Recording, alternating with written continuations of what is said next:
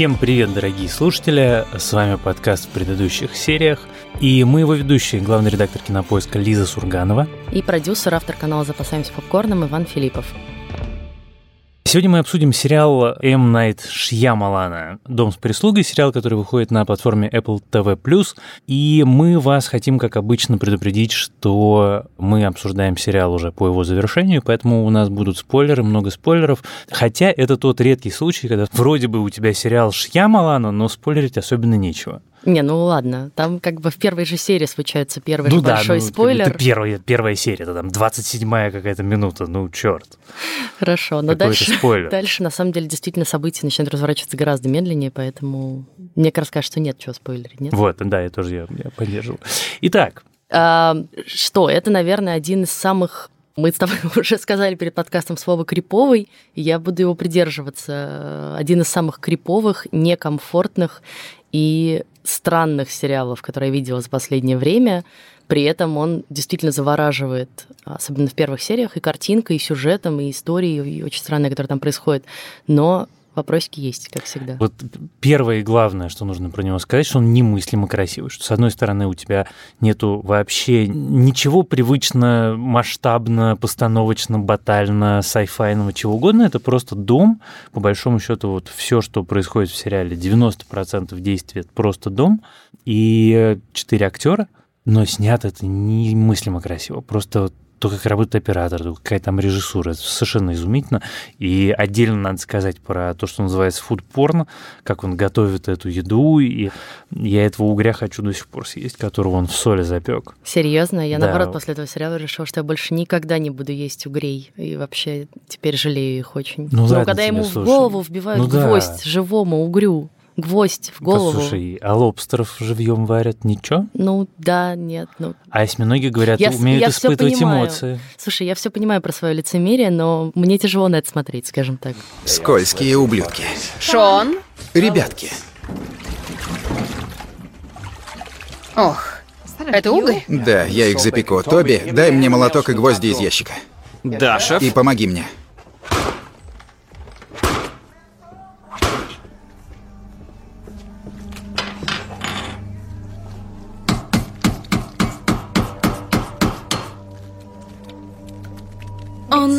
Он... шевелится. О, так еще долго будет. Угри не понимают, что они уже мертвы. Так, сделай надо. Ну, не знаю. Угри в соли запеченные, это должно быть очень вкусно. Короче, давай тут скажем, что сериал, мы так сказали, сериал Шьямалана, на самом деле Шьямалан там исполнительный продюсер и как бы шоураннер этого сериала, но э, не он режиссировал, да. да, он всего пару серий, первую, девятую, кажется, предпоследнюю. Но оператор — это его постоянный оператор, который и на стекле с ним работал, ну и на многих фильмах, поэтому тут какие-то знакомые нам уже приемы. И действительно, ты прав, что сериал совершенно мастерски сделан, как клаустрофобична вся атмосфера, да, вот действительно мы почти не выходим за пределы дома, там пару раз всего действие переносится за его стены, все остальное время ты вот в этом темном, таком сумрачном, сером доме, в котором, в общем, ну, кухня, пожалуй, самое живое место, а все остальное действительно какое-то очень мрачное. Ну да, это так условно такое. Без солнца, без всего, да, условно живое. Кстати, вот я читала много теорий на Reddit о том, что вообще происходит в этом сериале, и там, конечно же, их масса и масса самых безумных, но один факт, на который многие обратили внимание, я тоже не обратила внимания, действительно странный, что дом при том, что в нем живет маленький ребенок, и семья готовилась, очевидно, к появлению этого маленького ребенка, абсолютно не приспособлен под как бы, его появление. Там нет мебели, мы не видим ни стульчиков, ничего, ни манежа. Как там бы есть ребенок... для пеленания. Да, там есть вот одна комната, в которой есть кроватка, стоящая посреди такой пустоты, и столик для пеленания. И все, реально, нет деле... игрушек практически, ничего. А, вот я сказал про столик для пеленания, это на самом деле одна из вещей, которая меня, честно говоря, там испугала, наверное, даже больше, чем вся эта сверхъестественная херь. Когда ребенка оставляют Когда ребенка оставляют на столике для пеленания. Люди, что вы делаете? Это же детский сад. Как? Но ну как ты... можно оставить ребенка? Подожди, ну ты знаешь, что каждый родитель хоть раз ронял ребенка с пеленального столика. Ну, меня роняли. Я вот э, своих двух, кажется, не ронял. Тут должна быть шутка про оно и видно. Ну, ну да. Ладно. Ну хорошо. Я... Нет, ну в смысле, я тоже, слава богу, не роняла, но мне педиатр сказал, это произойдет, не переживайте, это нормально. Но, конечно, тебя немножко нервирует этот момент, когда ну, реально ты видишь ребенка. Да, так. с другой стороны, с другой стороны, и это тоже момент, который, мне кажется, заслуживает отдельного упоминания, мы говорим про родителей, которые уходят из дома, оставляя ребенка дяде, который наркоман и алкоголик. И который, ладно, что наркоман и алкоголик, что они там про него шутили, что 160 фунтов и большая часть кокаин, так он еще просто, ну, как бы он бухает постоянно, он не, не, не то, что он не будет бухать, пока он сидит за ребенком. То есть, в принципе, такая комбинация, в которой ты такому человеку оставляешь грудного ребенка, она как-то вызывает у меня много вопросов. Нет, там еще у меня вопросы к самому ребенку, потому что ребенок ведет себя так, как будто он постоянно примерно накачан какими-то седативными препаратами, он не кричит практически никогда, он тихонько лежит в кровати и смотрит как бы в потолок не знаю, я мало знаю маленьких детей, которые могут лежать спокойно в кровати, одни в комнате и как бы смотреть в потолок в тишине, Дольше в темноте. 30 секунд. Да, а там это регулярно происходит, и то ли это как бы особенность сюжета, который нам на что-то намекает, опять же, на странности, связанные с этим ребенком, то ли создатели все-таки не очень хорошо знают что такое ну, маленькие дети. Давай я склонюсь на сторону создателей и скажу, что, наверное, это на что-то намекает. Знаешь почему? Потому что последняя серия, когда показывают, как она с живым ребенком была, он там ведет себя нормально, он все время у нее на ручках, угу. он и кряхтит, и пищит, и есть просит. Поэтому мне кажется, что это такое странное поведение, но связано с тем, что ребенок, в общем, сатанинское отродье, а не ребенок про сатанинское отродье. Давай, наконец, поговорим, что вообще мы думаем происходит в этом сериале. Я почитала, опять же, разные теории. Их, естественно, как это бывает со всеми проектами Шьямалана, миллион. Люди подмечают самые мелкие детали, как я уже сказала, вот про дом, где нет фотографии ребенка и так далее. И одна из самых интересных теорий, которую я прочла, такая, что Лен, это девушка, которую в свое время воскресил ее дядя, Анкл Джордж, ну или дядя, или не дядя, некий человек со сверхъестественными способностями что она погибла вот в том самом пожаре в доме, ее воскресили, у нее появились тоже те самые целительные способности, способность воскрешать мертвых существ, превращать их обратно в живых. И мы это видим в сцене со сверчком, которого она под стаканом сначала держит. Помнишь, он угу. умирает, потом да. оживает, когда она начинает себя истязать. Собака, которая умирает, потом выбегает из дома. Хотя я сначала решила, что это другая собака, и что там... У меня вообще была в этот момент безумная мысль в голове, что это дядя умеет превращаться в собаку. Ну, короче, не знаю. Что, я уже... Сириус Блэк? Все, что... Да, да, все, что угодно была готова предположить. Ну, короче, что она их воскрешает, и она точно так же воскрешает и младенца Джерика. Я хочу остаться. А как же другие? Те, кто заслуживают твоей помощи. Ты бросишь их ради этого, ради нее? Что ж, хорошо. Слушай, ну тогда у меня вопрос. Если это так, то у нас есть серия в первом сезоне, в котором Лен уходит из дома, и младенец сразу же превращается в куклу. Ну, она его а умеет а обратно в тыкву как... превращать. А как, как она тогда не превращается обратно в горелый труп? Если человек, это который ее воскресил... решение. Ну, в общем, как-то, не знаю, ничего не до конца это клеится. Я, на самом деле, не успел прочитать теорию на Reddit, я успел зато иначе испортить себе удовольствие. Я прочитал интервью Шьямалана, который сказал, что история задумана на 60 серий. Да, на 6 сезонов. Типа. Вот. Ну, то есть, другими я словами... Я возненавидела просто да, Вот абсолютно. Я хочу, хочу сказать, что в этот момент ты чувствуешь к нему лютую ненависть, потому что ты понимаешь, что если ты хочешь узнать, что это, как это и так далее, то ты вынужден будешь продраться еще через, в общем, 20, 30, а то и все 59 Э, серий следующих. Я, например, не до конца уверен, что я готов на такие жертвы. И в этом смысле, э, с одной стороны, э, я, конечно, им очень благодарен, что это получасовые серии, но с другой стороны, получается, что мы за первый сезон, по большому счету, ничего особенно не узнали. Мы поняли про очень странную семейную динамику в этой семье, мы поняли про очень странное отношение с папой, их, угу. я имею в виду брата и сестры, да, да. поняли отношения с этой странной я не понимаю, это какая-то боевая гомеопатия, что это такое? В смысле, Нетали? Ну да, вот. Женщина? Не знаю, я не, я не поняла сама. Да, массажистка, которая одновременно психотерапевт, психотерапевт. и все сразу. Вот, но это что-то странное. Значит, понятно про нее, примерно понятно про то, как несчастный их ребенок изначально погиб. По крайней мере, как я это понял, что она абсолютно одуревшая от, видимо, истощения и жары, и одиночества. Она просто про него забывает, и он умирает. Ну, вообще это важный момент, давай на нем остановимся, потому что для меня он стал, наверное, ключевым. Ну, собственно, и есть ключевой в сезоне, потому что мы наконец понимаем, что произошло и что запустило весь этот процесс несчастья в этом доме.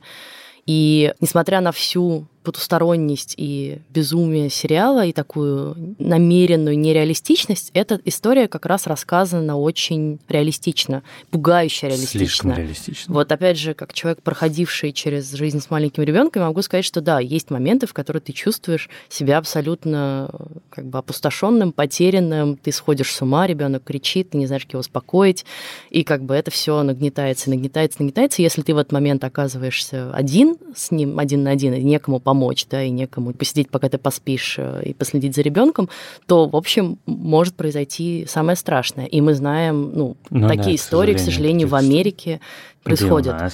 И у нас, конечно, происходит. В Америке просто, ну, как-то вокруг этого есть уже сложившаяся какая-то культура рассказа, в смысле прогов... проговаривания. проговаривания этой травмы. И самый, конечно, наверное, печально известный случай – это случай с Димой Яковлевым, собственно, мальчик, именем которого назван пресловутый уродский закон, который также погиб, э, когда отец забыл его в машине. Ну, короче, это какая-то случающаяся история. И очень важно, мне кажется, что этот сериал про нее говорит, показывает и показывает ее так, что тебе действительно прям физически страшно. Мне вот на этой серии стало совсем не по себе. Да, это правда. Вот. И снято это еще и смонтировано, конечно, очень подло с этими кадрами тухнущего окорока на столе. Это прям, ну вот реально тебя начинает мутить. И, конечно, ну, это нет, мастерски сделано, нет, несмотря на то, что это ужасно страшно. Чудовищно натуралистичная. Прям ты испытываешь от нее не только ужасы, она не просто криповая, там местами просто совсем мрак.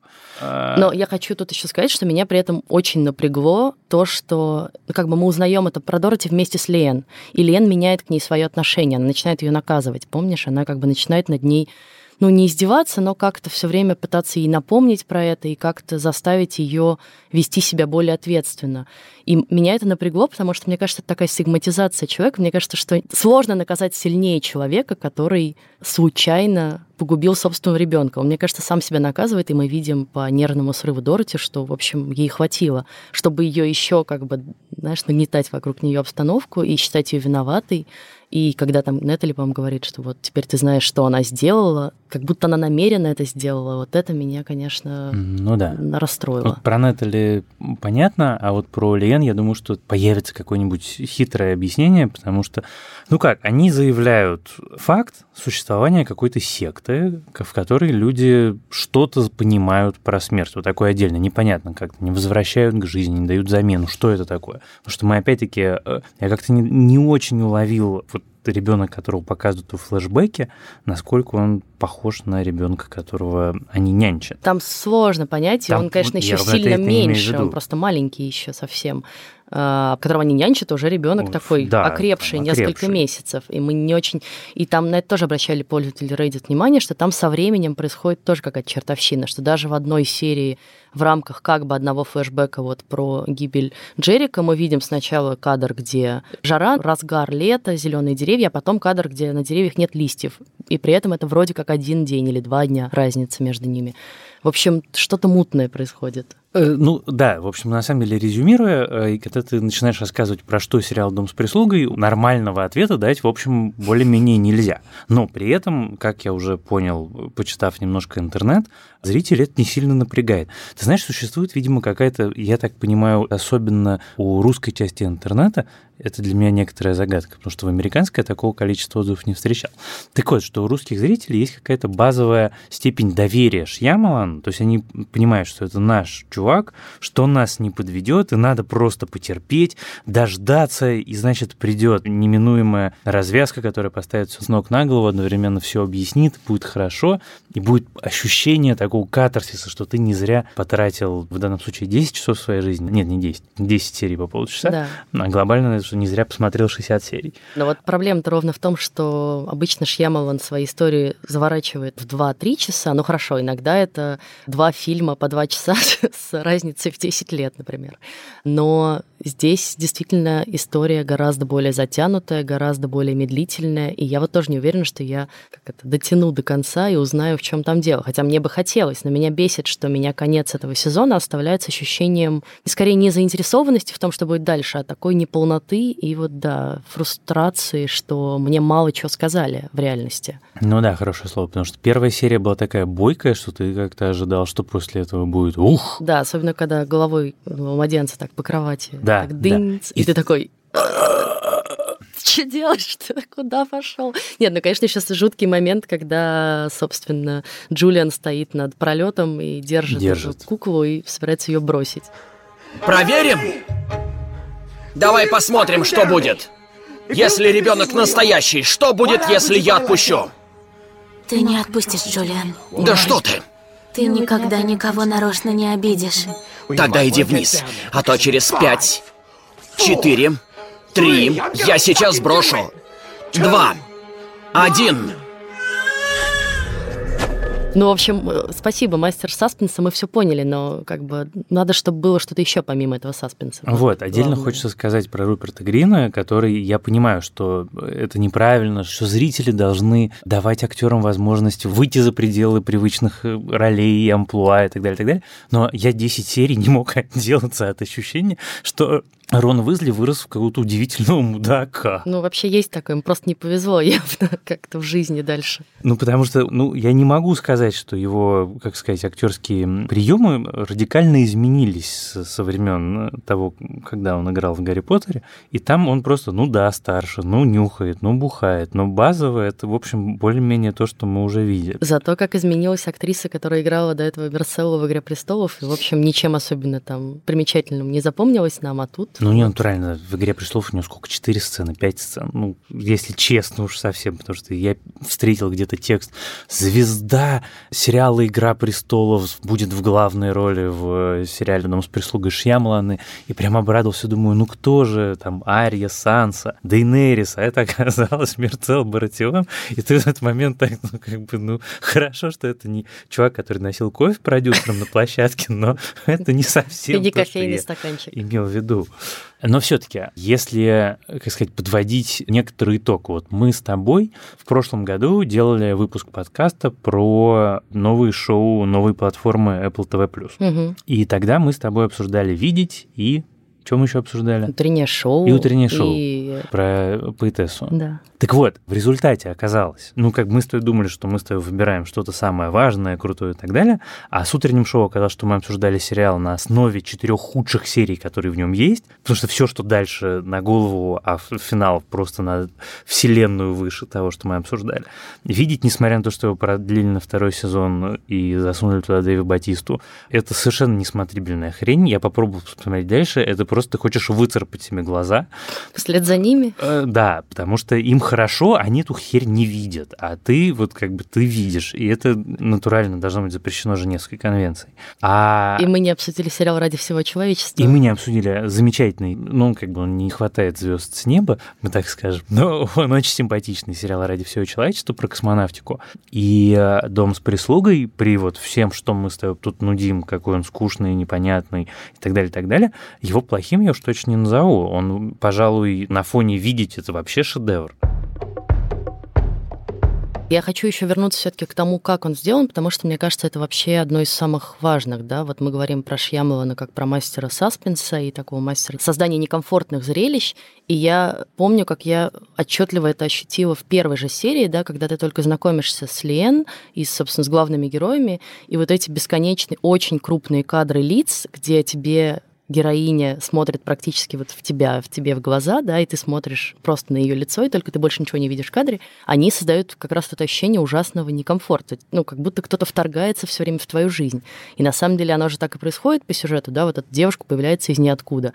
И тебя сразу заставляют чувствовать, что вот здесь все не так, и ты должен себя чувствовать как этот угорь практически, которому сейчас гвоздь в голову вобьют. Да, но это не только крупные планы лиц, это же еще весь предметный мир, как он фокусируется на деталях интерьера, на деталях одежды, на пространстве, как у тебя камера движется, какой там свет. У тебя бесконечное ощущение, что ты в таком, действительно, там такая абсолютно клаустрофобичная атмосфера, э, где стены сжимаются, и ты хочешь оттуда вырваться. Он И я душный, ты чувствуешь, какой он душный. И это, конечно, замечательное свидетельство таланта всех, кто этот сериал ручками делал, потому что сделали они его прекрасно. Я, честно, каждый раз проматываю заставку, потому что я не могу смотреть на этот кадр, где открываются двери, там эта кукла жуткая. То есть я прям так, сейчас надо промотать две минуты, чтобы не попасть на него. Несмотря на то, что ты знаешь, что там будет, он каждый раз тебя как-то нервирует. Ну и, конечно, да, про еду я отдельно хотела еще поговорить про значение еды в сериале, потому что все-таки не случайно главный герой шеф-повар и какой-то изысканный шеф-повар, и нам все время каким-то очень сложным способом готовит сложные блюда. При этом он теряет вкусовые рецепторы, как ты помнишь, да, вкусовые ощущения. Да, я и помню. тоже мы не знаем, почему. Что теория, что это Лен его наказывает, и он начинает гнить изнутри, как бы разлагаясь, как мертвый. Они безвкусные. Я вообще не чувствую вкуса. Так, ты грубишь, а у нас гости. Нет. Я вроде бы чувствую петрушку. Спасибо. Вино тоже безвкусное. Шон, это уже странно. Ты не слышишь? Я сказал, что не чувствую вкусов.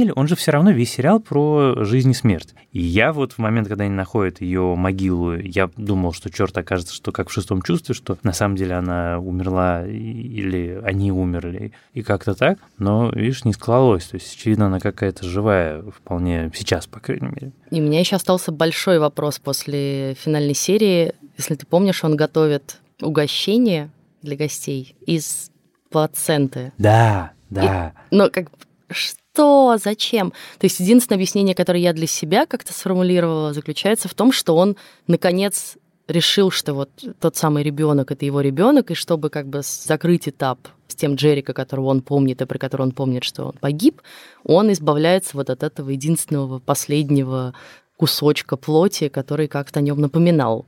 Отдельный вопрос, что вообще действительно есть люди, которые хранят такие вещи. Но зачем скармливать его гостям? На это у меня нет ответа. Нет, на это у меня тоже нет ответа. Это как-то очень Потому странно. что трогательный момент, типа, ну это вроде на печень, что-то такое сытное, да, очень похоже. И... Что бы вы ни выбрали, значение у плаценты всегда одно. Одна жизнь появляется, а другая заканчивается. Интересный еще момент, на который тоже обратили внимание какие-то пользователи в сети, что помнишь вот этот крест, который она плетет из каких-то соломинок или Ой, из про крест я веточек? даже прочитал, что это какой-то оберег от пожара. Да, и что когда мы видим дом после пожара, Да. то мы видим крест, и вокруг него, значит, какое-то нетронутое пространство, и что поэтому, когда дядя Джордж ночует у них в доме, он не просто спит в детской кроватке, а спит в единственном месте, которое находится под крестом, что это как бы самое безопасное место в доме.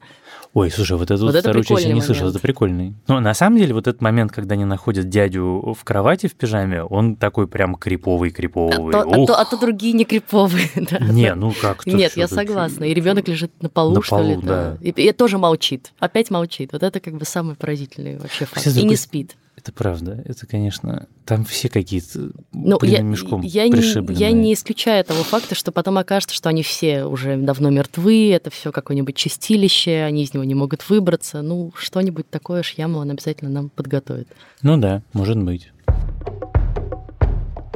Я отдельно еще хотела сказать, что я тоже читала интервью Шьямалана, и мне показались интересными его размышления про культуру смотрения сериалов нынешнюю. Он, как выяснилось, большой противник бинж-вотчинга, да, то есть когда ты смотришь за поем несколько серий подряд, и не случайно этот сериал сделан так, чтобы ты смотрел по одной серии в неделю, потому что Шьямалан, как он говорит в интервью, считает, что вот саспенс должен нагнетаться в том числе за счет каких-то коллективных обсуждений, да, что вы посмотрели серию, и дальше вы неделю томитесь, как э, угорь, не знаю, в соли, и в ожидании следующей обсуждаете с коллегами, у вас появляются теории, и интересно, что когда я искала какие-то теории, ты видишь теории, которые появлялись в начале сериала, потом ты понимаешь, что они отменяются постепенно, ну, например, что, не знаю, Джерико вообще никогда не рождался, а когда они говорят о том, что он погиб там в возрасте 13 недель, речь идет об эмбрионе. Ну, понятно, что там серия девятая, где мы, наконец, видим ребенка, это отменяет. Ну, короче, у тебя все время какие-то противоречащие друг другу появляются факты, теории, и они друг друга постепенно вымещают. И он на этом играет, конечно. Ну, слушай, это же одна из двух э, точек зрения, каждая абсолютно валидная, каждая имеет свое право на существование. И на самом деле При прочих равных я, конечно, согласен с Шьямаланом, потому что так интересней. Но самое главное, что с точки зрения бизнеса, когда ты выпускаешь по серии в неделю, у тебя у сериала есть возможность разогнаться. Потому что когда ты смотришь все серии подряд, а, все люди делают это с разной скоростью. То есть, когда выходит Netflix какой-нибудь или там Amazon, то обсудить серию очень сложно, потому что ты сейчас в отпуске, ты посмотрел уже 10 серий, а твои коллеги ходят на работу каждый день и посмотрели только 6. И как вы обсуждаете? А обсуждение для сериала – это важнейшая вещь, поскольку она стимулирует последующие просмотры. Мы обсуждаем, люди слушают, как мы обсуждаем, включаются, смотрят дальше и так далее. Я даже помню, что я читал про это какой-то такой довольно серьезный текст, что у Netflix это влияет на их способность привлекать новых зрителей, что их шоу очень сложно обсуждать. В то время как HBO, когда у тебя есть «Игра престолов», которая раз в неделю серия, и они разгоняются, разгоняются, разгоняются, и у тебя есть очень ощутимая динамика того, сколько у тебя народу смотрело первую серию, и с какой аудиторией ты приходишь к финалу угу. первого сезона. Поэтому в этом смысле я согласен с Шьямаланом. Тут еще, конечно, отдельная вещь, что смотреть этот сериал подряд, это, в общем, довольно сложно. Себе дороже, просто физически да. сложно. Это тяжело. Потому что потом вы не сможете есть несколько дней. Ну что ж, на этом мы завершим обсуждение этого странного, тягучего сериала. Но очень красивого. Очень красивого, безусловно. Не знаю, вернемся ли мы к нему с Ваней. В смысле, будем ли мы его досматривать еще шесть сезонов, как хочет того... Шьямалан. Да, господин Шьямалан. Дорогие слушатели, если у вас у самих есть какие-то теории относительно того, что происходит в сериале «Дом с прислугой», то присылайте их нам, нам это страшно интересно, и, может быть, именно вы скажете что-то настолько убедительное, что стимулирует нас с Лизой посмотреть второй сезон. Да, пишите нам письма на почту подкаст собакакинопоиск.ру. Туда можно писать не только теории по поводу этого или других сериалов, но и вообще ваши отзывы на наш подкаст. Мы все внимательно читаем, иногда читаем даже вслух в этом подкасте. Кстати, вот нам про прошлый подкаст пришел пришло с тобой письмо, претензия небольшая, что когда мы обсуждали эпидемию, обсуждали историю со снятием пятой серии, то мы так увлеклись, собственно, причинами этого снятия, что забыли людям рассказать о том, что, собственно, произошло. И это действительно так. Выясняется, что это мы с тобой все таки слишком были в контексте и забыли про то, что не все люди так пристально следят за графиком выхода серии сериала «Эпидемия» и Ой, прочих ну сериалов. Ну хорошо, да, ладно. Это, Но это надеюсь, что вы, тем не менее, поняли, что же произошло. Кажется, мы все таки под конец нашего спора тогда это обсудили. Простите, мы постараемся впредь быть внимательнее. И спасибо за это письмо. Как и за все остальные. Ну и напоследок наша любимая практически постоянная рубрика, и другие сериалы, которые мы тоже успеваем иногда смотреть. Вот, Вань, ты что еще смотрел на каникулах? Я посмотрел на каникулах сразу несколько сериалов. Во-первых, я посмотрел очень смешной сатирический сериал, который называется «На грани». Это HBO. Всего один сезон, к сожалению с Тимом Робинсом и Джеком Блэком история про госсекретаря США и абсолютного балбеса, который работает в посольстве Америки в Исламабаде, которые вдвоем пытаются предотвратить Третью мировую войну. И местами это очень смешно. Это не шедевр, но, во-первых, это очень актуально, потому что после Нового года что может быть актуальнее, чем Третья мировая война? Особенно после этого Нового я года. Я этот да. Новый год и имею в виду. А во-вторых, это местами действительно смешно. А еще я посмотрел совершенно потрясающий сериал, который называется «Девчонки из Дерри». И, конечно, я хочу тебя уломать, чтобы мы про него поговорили, потому что это великая вещь. Это очень талантливая ирландская автор взяла и сделала сериал, который, с одной стороны, абсолютно классическая история про школьниц в последнем классе, ну, то есть мальчики, оценки, родители, учителя, все на свете. Это все такое очень яркое, очень громкое, очень девичье, э, очень смешное, но действие происходит в городе Дерри, в Северной Ирландии, в самом начале 90-х годов. То есть вокруг у тебя британская оккупационная армия, блокпосты, теракты, Ирландская республиканская армия, и это все как бы вот часть их жизни. И вот это сочетание вот этого фона, и ты видишь конфликт в Ирландии глазами этих девочек, одиннадцатиклассниц. Это так круто, это такое неожиданное сочетание, это вот прямо, я честно признаться, прям восхитился. А с кем этот парень? Со мной? Ну давай уже, придурок. Представишься или как? Привет, я кузен Мишель, Джеймс. Почему он издает такие забавные звуки? Он англичанин, Норла. Они так разговаривают. Он отпрыск моей тетушки Кэти. Я тебе рассказывала про нее. Она много лет назад уехала в Англию, чтобы сделать аборт, так и не вернулась. Но и аборт не сделала. К счастью для тебя, Джеймс.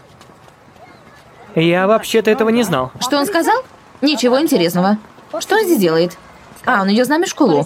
Но он же парень. Женоподобный, но все же парень. Да, все срутся отправлять его в школу для мальчиков. Боятся, что парни его будут бить, потому что он, ну, англичанин. Я начала смотреть старый уже, ну, не старый, как ему, пару лет, сериал, который называется Wanderlust, или «Страсть к приключениям», как его Жажда переводится. «Жажда странствий». Но я не согласна с переводом «Жажда странствий», потому что там не про странствие все таки речь. Короче, это сериал такой камерный, но ужасно симпатичная комедия, драмеди, наверное, не комедия все-таки, а драмеди про семейную пару, которая давно уже вместе, у них уже взрослые дети, и они понимают, что у них какие-то сложности в сексе, им надоело спать друг с другом, как-то уже ничего не вызывает никакого интереса, и они начинают испытывать интерес к другим людям, и вдруг приходят к выводу, что, может быть, вот этот интерес к другим людям стимулирует у них интерес друг к другу, что если они разрешат друг другу спать с другими, то им и друг с другом будет здорово. И у них как бы на этом начинается возрождение брака.